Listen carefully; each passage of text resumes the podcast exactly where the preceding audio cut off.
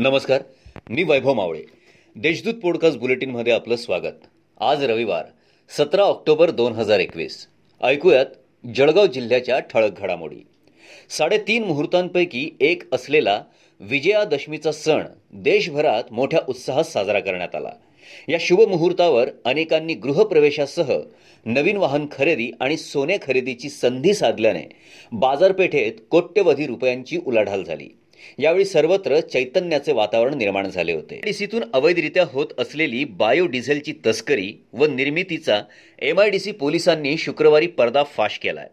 एमआयडीसीतील जी सेक्टरमधील steel crop या कंपनीसह auto नगरातील शांती निकेतन इमारती नजीकच्या मोकळ्या मैदानात कारवाई करण्यात आली.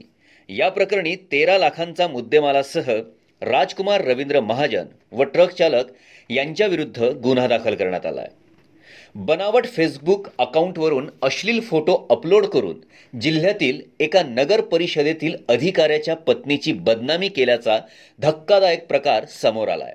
या प्रकरणी शुक्रवारी अज्ञात व्यक्तीविरोधात सायबर पोलिसात गुन्हा दाखल करण्यात आला आहे तालुक्यातील नशिराबाद बस स्थानकावर गावठी कट्टा जिवंत काडतूस आणि चाकू आदी शस्त्र बाळगून फिरणाऱ्या पोलिसांच्या रेकॉर्डवरील सराईत गुन्हेगार मोहम्मद हाशिम मोहम्मद सलीम खान या स्थानिक गुन्हे शाखेने शुक्रवारी अटक केली आहे.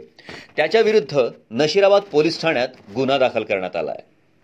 नऊ दिवस दुर्गा मातेची मनोभावे पूजा केल्यानंतर दसऱ्याच्या दुसऱ्या दिवशी म्हणजेच शनिवारी मोठ्या भक्तिमय वातावरणात शहरातील मेहरुण तलाव परिसरात दुर्गा मातेचे विसर्जन करण्यात आले. यावेळी मंडळांचे कार्यकर्ते मोठ्या संख्येने उपस्थित होते. दरम्यान कोरोनाचे नियम पाळून नऊ दिवस भाविकांनी विविध प्रकारचे सामाजिक उपक्रम राबवून नवरात्रोत्सव साजरी केली. या होत्या आजच्या ठळक घडामोडी. याबरोबरच वेळ झाली येथेच थांबण्याची. भेटूया पुढील पॉडकास्ट बुलेटिन प्रसारणात.